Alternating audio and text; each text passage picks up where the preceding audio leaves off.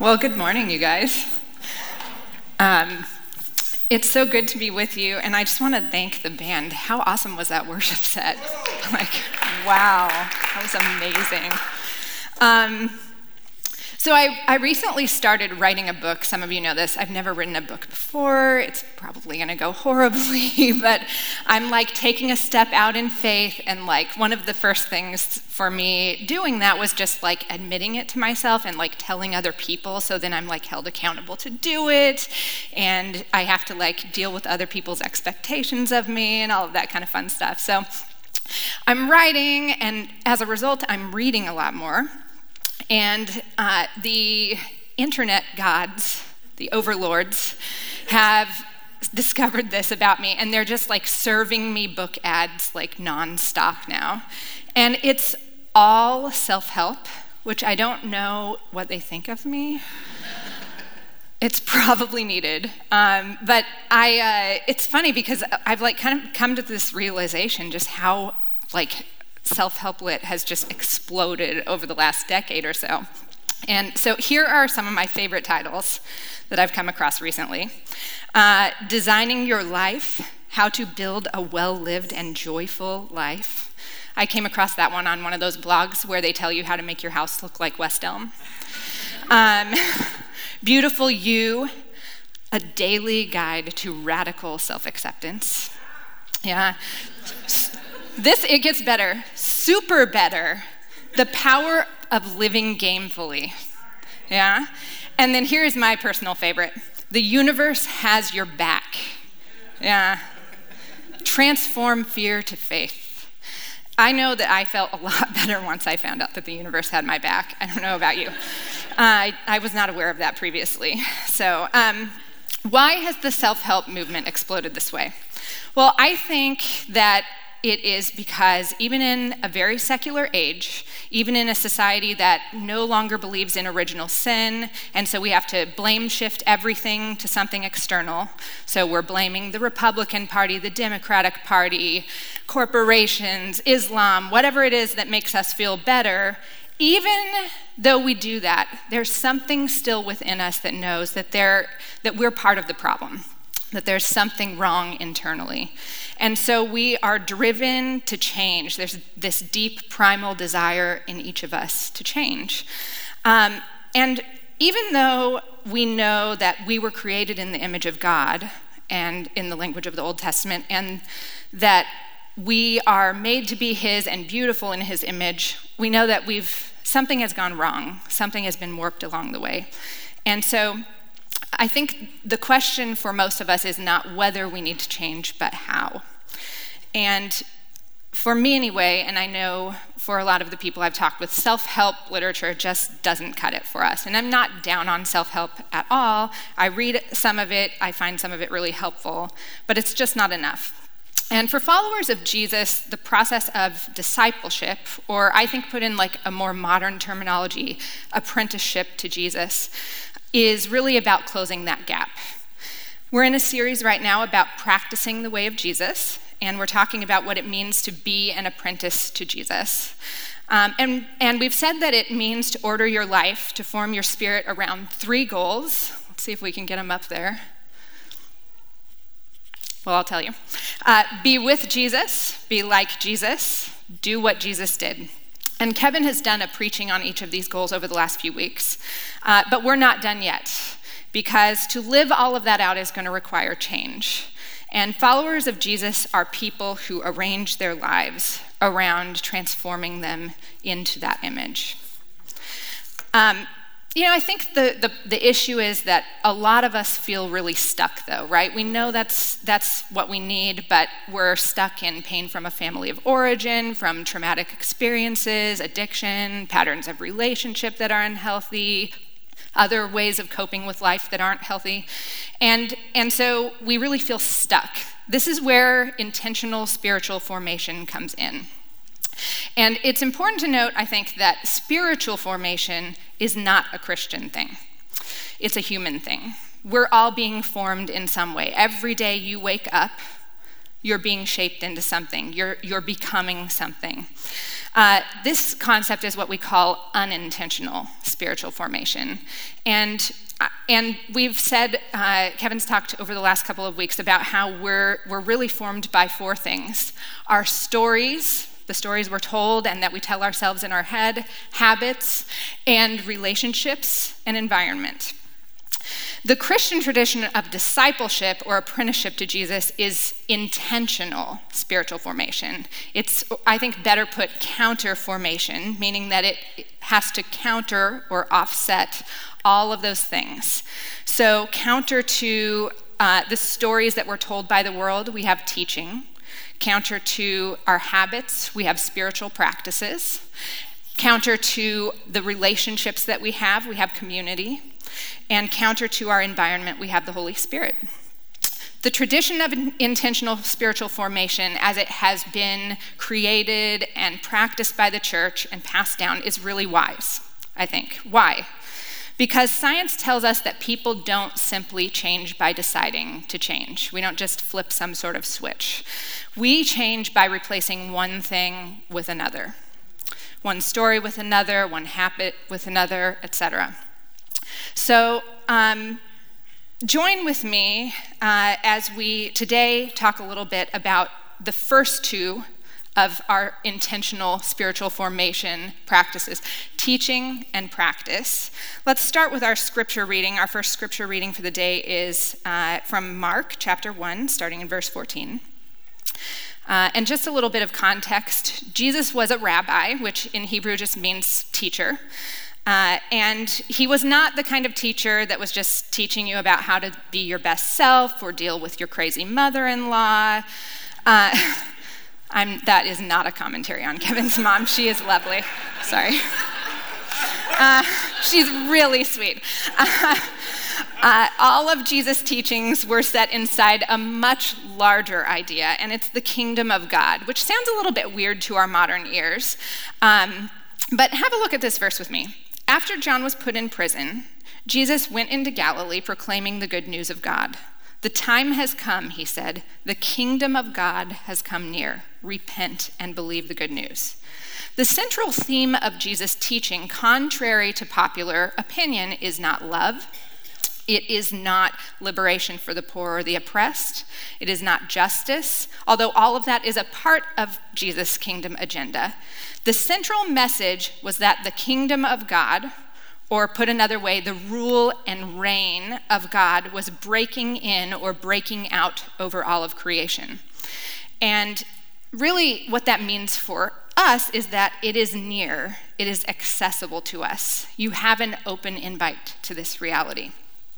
The response that Jesus was looking for from the crowd was repent and believe. Repent and believe. The Greek word translated, um, translated this way is really interesting. It more literally just means to change your mind. It's to change one's way of life as a result of a complete change of thought and attitude. To repent is to reimagine your life from the ground up around this new reality, the kingdom of God. Beginning the process of discipleship or apprenticeship is what this is about. It's about redreaming a whole new way to be human around God's power and God's presence.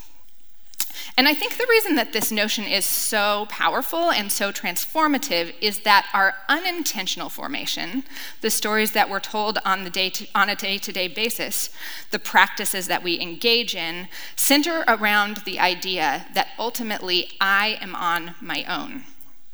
The belief that in this world, my, the only power and the only presence that I can ultimately count on at the end of the day are my own. My power and my presence. And I think that's key. And while it's a sobering worldview, it naturally and very sensibly leads to a certain kind of life. It forms us in a certain way. We develop a vision of what the good life looks like in this world. And we develop different coping mechani- mechanisms for dealing with the types of anxieties that that creates for us. We ask ourselves, what does it look like to live well in a world where I can ultimately depend only on myself and my own power and presence?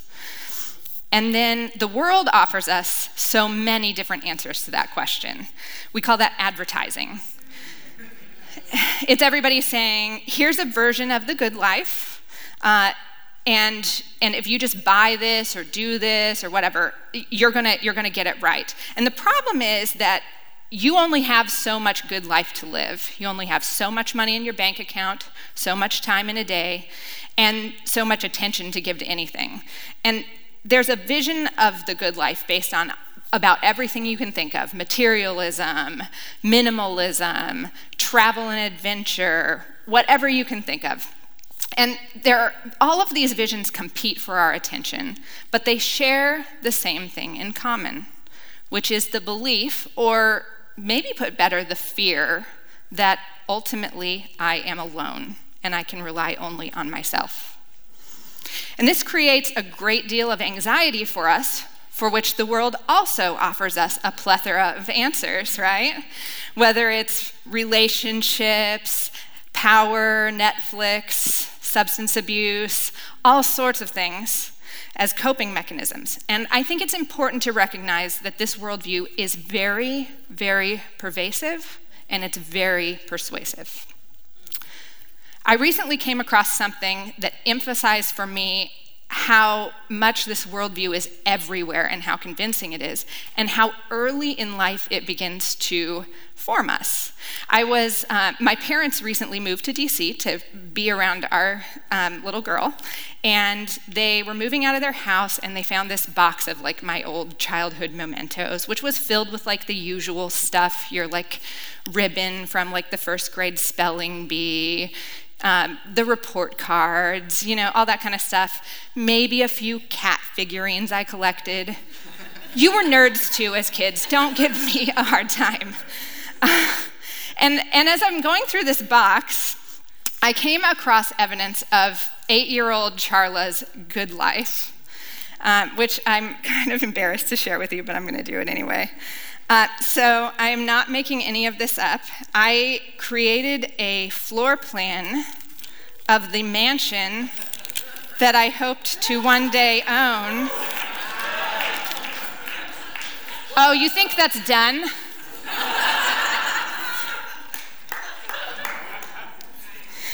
Um, there is a ballroom here um, with an emerald floor because I couldn't spell emerald. um, there is also a bedroom for my handsome lover, Tyler. oh, you know Tyler is such a 90s cool name. He was. Uh, in this box, I also found my old diary in which I describe him as a total babe. I wish I was making this stuff up. Um, there is also, though, you'll be relieved to find a, a chocolate factory. I had some priorities straight. Um, and a residence, a separate residence for my good friend Shaquille O'Neal.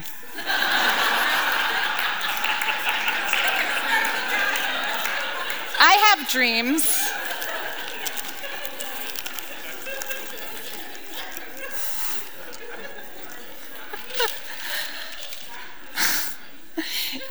Wow. Um, you know, it's, it's just like really funny evidence of an eight year old just gone totally wild with the dreams of the world, right?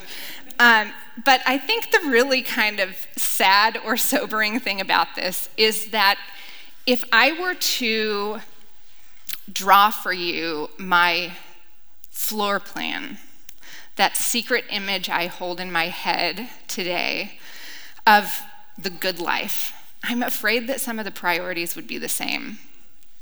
And I think that I don't want to admit it to myself and I don't want to admit it to you, but you know, maybe that emerald floor might be some really fancy parquet wood.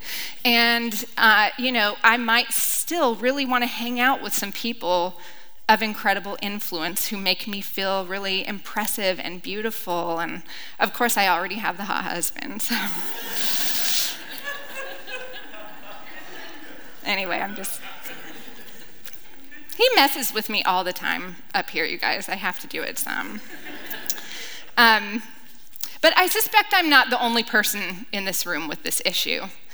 And the thing is, Jesus had a different vision of the good life, which he called the kingdom of God. He says, No, what you've been told is a lie.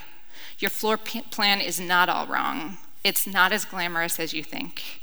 It's not as fulfilling as you think. The kingdom of God is near. God is close. God's power is accessible, and God's priorities are the ones that matter.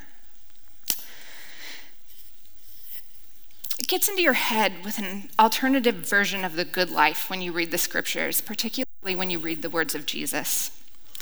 But the thing is that it takes time to rewire our brains because the lies we believe are deeply embedded in our psyches. And this is what I think Paul is talking about in Romans chapter 12, when after 11 chapters of really thick, heady teaching, he says, Therefore, I urge you, brothers and sisters, in view of God's mercy, offer your bodies as a living sacrifice. This is Hebrew imagery. Holy and pleasing to God. This is your true and proper worship. So give God more than a couple of songs on Sunday. Do not conform to the pattern of this world, but be transformed by the re- renewing of your mind. Then you will be able to test and approve what God's will is for his good, pleasing, and perfect will. For Paul, the first step to transformation is the renewal of the mind, and that is not a one time act. It's an ongoing process of discipleship. In fact, Paul is really obsessed with this concept, and he returns to it over and over in his writings. And I think it's because he intuitively understands a concept that scientists now call neuroplasticity. I'm going to geek out on you for just a minute. Um, it's based on the scientific idea of Hebb's axiom, which is that neurons that fire together wire together. I found this explanation from Dr. Curt Thompson really helpful. Neurons that repeatedly activate in a particular pattern are statistically more likely to fire in that same pattern the more they are activated. So, the more you think one thought, the more you think one pattern of thoughts, the more likely you are to think that way again. Your brain actually creates connections between those neurons. There's a network there now. He says once the initial neurons in a network fire, there is a high probability that the related neurons will also activate and move along the same bioelectrical pathway to the end of that network. The more frequently those patterns have been fired, the more easily they will fire in the same pattern in the future. Okay, so for those of you who like heard the word bioelectrical and you're like, um, this basically can be described as like why I can remember how to make spaghetti, which I make every week for my family, but I can't, I have to like get out the recipe book and look at my recipe that I only make for Thanksgiving, which is really good and that I know and I've made before, but I haven't made that often. A good analogy, I think, for this is hiking through a jungle. So when you think of a thought or a pattern of thoughts, it's like you're hiking through the jungle, like cutting through cutting. I don't know. That's how I always envisioned myself cutting through a jungle. what is this motion? Uh, anyway, cutting through a jungle. And as you go, the path is a little clearer. And if you travel that path again, you're going to cut through and, and clear the path even more. And if you do it a third and a fourth and a fifth and a tenth time, clearer, clearer, clearer. And then at some point, when you come to that part of the jungle, when you come to that part of your thought life, you're just going to automatically take that path without even thinking about it. It's just going to, you're just going to get right on it and go on it, no matter whether it takes you where you want to go, no matter whether it's a dangerous path, no matter whether there's a better route, because that's now what you are at a biomechanical level wired to do. This neurological mapping is a good thing and a bad thing. It's the reason that I can remember how to get to work, say, every day without consulting my map, and also the reason that I accidentally go to work when I meant to go get my hair done on a Saturday, right? It's like I just went down that path in the jungle. I don't know. Um, the more you think one thought or pattern of thoughts, you're going to do it again. And your brain creates a network, creates those connections, and I think you, you just, the, the only way to really get off of this is based on something called the concept of neuroplasticity, which is, it's good news. It's that you can, your, your brain has plasticity to it. You, you can change things, but it's not going to happen immediately. You have to rethink and rethink and rethink and rethink. That's why we spend so much time teaching on Sundays, and why teaching is such a big part of the Christian tradition, I think.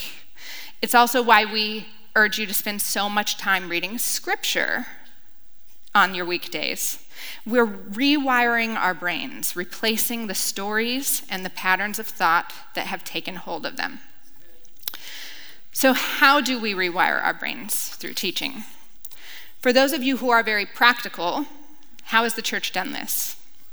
Reading the Bible in large chunks, a book at a time, half a book at a time, and in small chunks, reading smaller pieces really thoughtfully and prayerfully, meditating on the word. And I cannot urge you, I can't say how important it is to do that on a regular basis. Reading good books, trying to read about the way of Jesus, uh, hear about hear other people reimagining the world and what it looks like in the kingdom. Memorizing scripture, committing it to your heart so that you have it with you. Finding a mentor, someone who can speak truth over you. And if you can't find a living mentor, a dead one will do. Go to a bookstore. And if you really hate reading, definitely make sure you're involved in a community group where people are at least speaking truth over you on a regular basis. And then finally, Sunday teaching, and I'm going to go on a little rant here, and I swear to you that Kevin did not pay me to do this.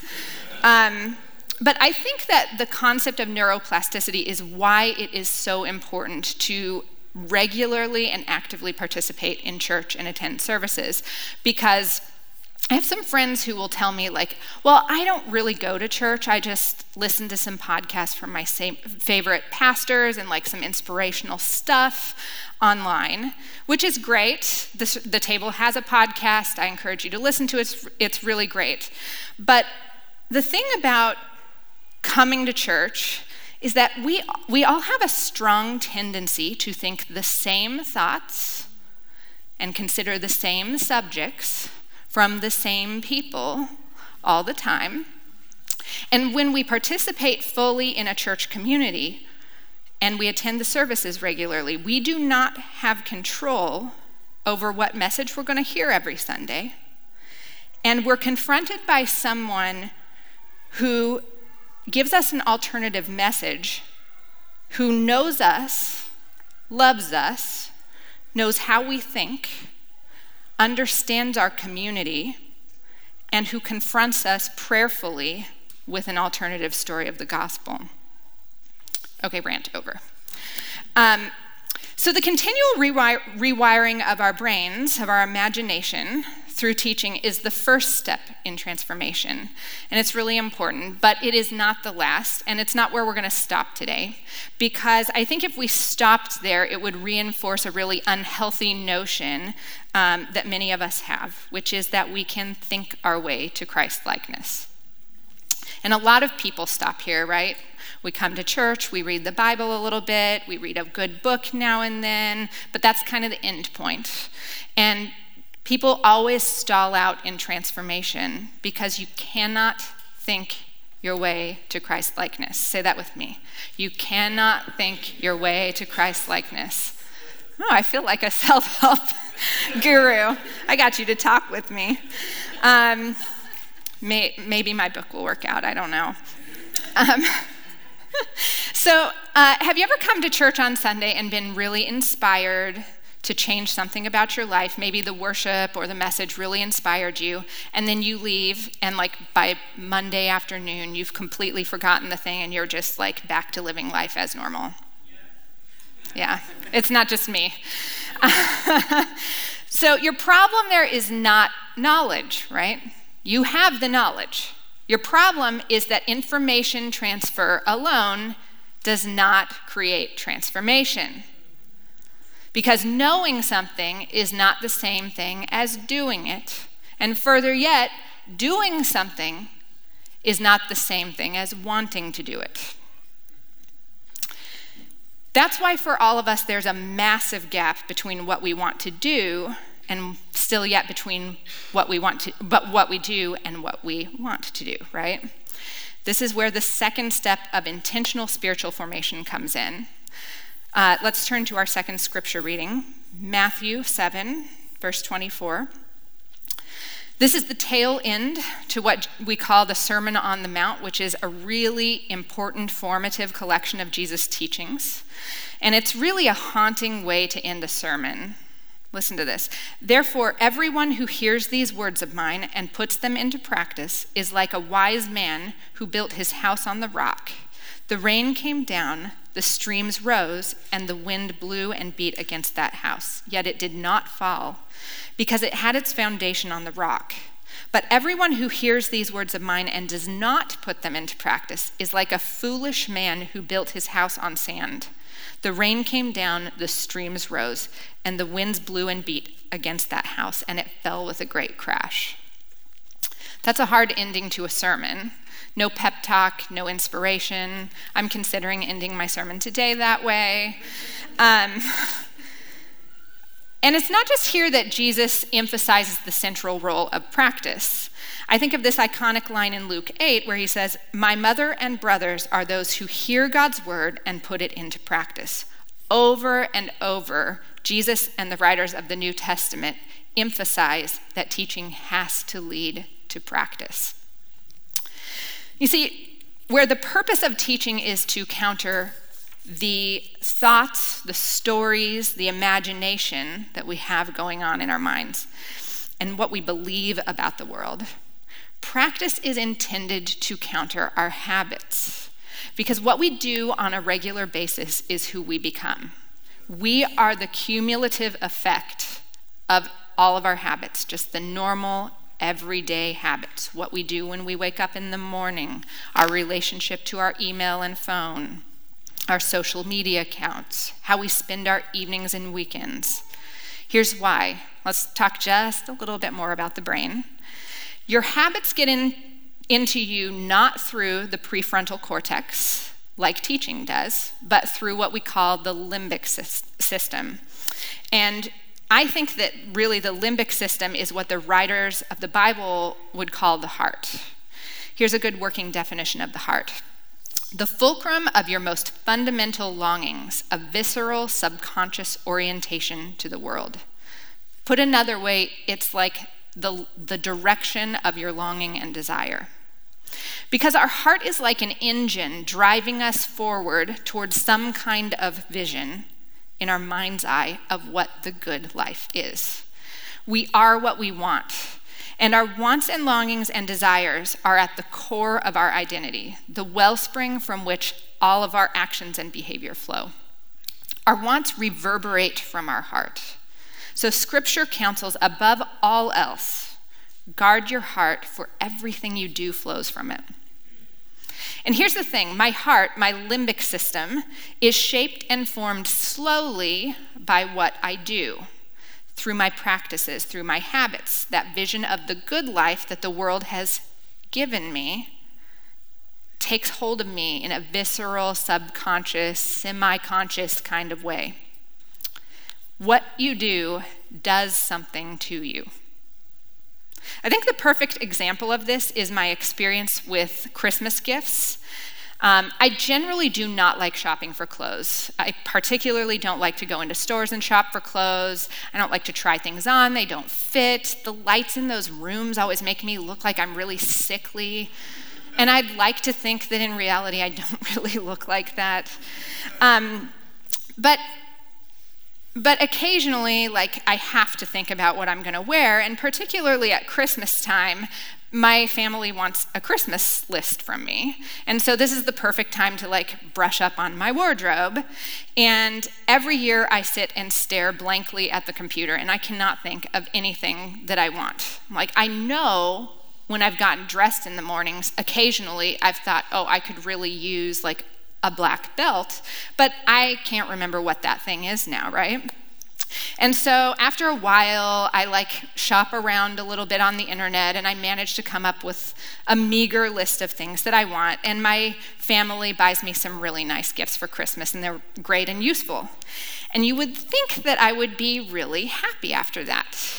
But the thing is that the week after Christmas is like the least content week of the year for me, and I do the most shopping in that week that I do all year. Why? Well, because, you know, I got that new pair of shoes and it was red, and now I really need a red purse to go with it or whatever. I probably wouldn't do that, that'd be a lot of red. Um, but you get my, my idea. Or, like, I got that really nice pair of yoga pants from my mom, and they fit me so well, and they're gonna go out of stock, and so I better get them in the other color right now, right? I did that actually. um, so I go out shopping, and then I see a pair of jeans, and it reminds me how ratty my jeans look and how they kind of don't really fit me that well anymore. And by the end of the day, they kind of sag, and it's unfortunate. And all of a sudden, I have this list of like 20 things that I didn't even know existed a week ago, and I have to have them all. So this year, I started my Christmas list the week after Christmas. Sick, right? yeah. We are the cumulative effect of our habits, just the normal, ordinary habits. And the crazy thing is that when you do something, you want to do it more. When you watch Netflix, you want to watch Netflix. When you eat pizza, you want to eat pizza. The more you gossip, the more you want to gossip. What you do does something to you. It shapes your loves and your longings. We're not just shopping or watching Netflix, we're shaping our hearts. And so you have to ask the question what or who is it that I love in practice and in habit? Because how you and I answer that question will define us. Because what we love has a far greater influence on our behavior than what we know. So, one of the primary tasks of discipleship is to repoint our hearts. It's to form those visceral, semi conscious loves, longings, and desires in the right direction. We have to learn how to recalibrate our heart. That's why teaching and practice have to go hand in hand. Teaching focuses on our imaginations, on our visions of the good life. Practice focuses on our behavior and what we love. Now, when I say practice, I have three kinds of practice in mind. I have practices based on the lifestyle of Jesus. These are usually called something like the spiritual disciplines in a lot of books. They're things like silence, solitude, fasting, reading the Bible, scripture memorization, coming to church, Sabbath, simple living. There's also practices based on the teachings of Jesus. So think of the Sermon on the Mount love your enemies, don't worry, etc., etc. And practices based on the mission and ministry of Jesus. Think of that list of 10 things that Kevin taught about last week preaching the gospel, teaching the way, healing the sick, casting out demons, so on. Discipleship, we might say, is a way to curate our minds and our hearts, to be attentive to and intentional, not just about what we know, but also about what we love. It's about it's more about hungering and thirsting than knowing and believing. Jesus' command to follow him is a command to align our loves and our longings with his, to want what God wants and desire what God desires, to hunger and thirst after what God hungers and thirsts for. It's to to desire a world where God is all in all, the kingdom of God. Practice is key because we have to want that vision. It's not enough to know it. We have to want it deep in our beings. So now I'm going to shift to something a little more pragmatic before I wrap up. I have one ask of you in the coming week do a habit audit. Think about the rituals, routines, and habits that make up your daily life. Consider your schedule, your budget, how you spend your weekend, your relationship to your phone, all that basic stuff, right? And what I want you to do, if you're up for it this week, is just maybe take out a pen and paper, a journal, start an Evernote file, whatever makes you comfortable. And every night before you go to sleep, just take five or 10 minutes and start to write out your habits. Write out the things that you do on a regular basis. And then the really tricky part is I want you to see if you can make a connection between your habits and what they're doing to your heart. Okay, this is a different connection than what is right and wrong, what is ethical and unethical, what I can get away with, what I can't get away with. It's about what they're doing to my heart. This is where prayer and community come in. They're very helpful when we're discerning this kind of thing. Cut out that habit and replace it with a practice of Jesus. Breaking a habit is all about replacement, right? We're going to put one, one habit in place of another. So right now I'm going to put we're going to put a long list of the practices of Jesus on the screen, I hope, that reflect what we've been talking about over the past few weeks. And I encourage you to pull out your phones and just take a take a screenshot of them. And then once you've identified the habit that you are going to cut out, take a look at this list and really consider what habit can I replace that with that will counterform me, that will change and reshape my heart? And if you're the kind of person like me who really intends to do this and you will forget, like, right after you walk out of here because you have to go get brunch, and then by the time you're done, it's just gone, set an alarm, put something on your calendar, whatever you have to do. But take time this week to do a habit audit. Consider how you're forming your heart. And then, you know, maybe after a couple of weeks, try another habit, and then another, and then another. Determine how long you're going to cut out this habit. Is it a week? Is it a month, six months, whatever makes sense for you? Just give it a try and see what happens to your heart. See if your loves and longings and desires begin to be shaped, begin to be formed like Jesus.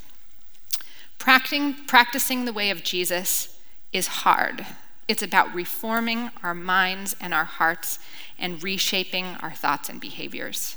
It's about aligning our thoughts and loves with the longings of, Je- longings of Jesus and with his loves. It's about desiring what God desires, hungering what God hungers for, this entire sermon series is about reforming our lives around one radical notion that the kingdom of God is near, that we are not alone, that we don't have to rely only on our own strength and only on our own presence, but that we can live life with the freedom of knowing that we have the promise of God's presence and God's power. The lie is that you are alone but the truth is that God is with you and God is for you. So let's return to Paul's words once more. Therefore, I urge you, brothers and sisters, in view of God's mercy, offer your bodies as a living sacrifice, holy and pleasing to God. This is your true and proper worship. Do not conform to the pattern of this world, but be transformed by the renewing of your mind then you will be able to test and approve what God's will is, his good, pleasing, and perfect will. Pray with me. God, we ask you to reform our hearts, reshape our loves, make us hunger and thirst for what you hunger and thirst for. Make us care and consider the things that you care about and consider. Shape us to spend time with those you spend time with. Be with us this week as we work on reforming our hearts to be like yours. Form us in your image. We pray these things in your name. Amen.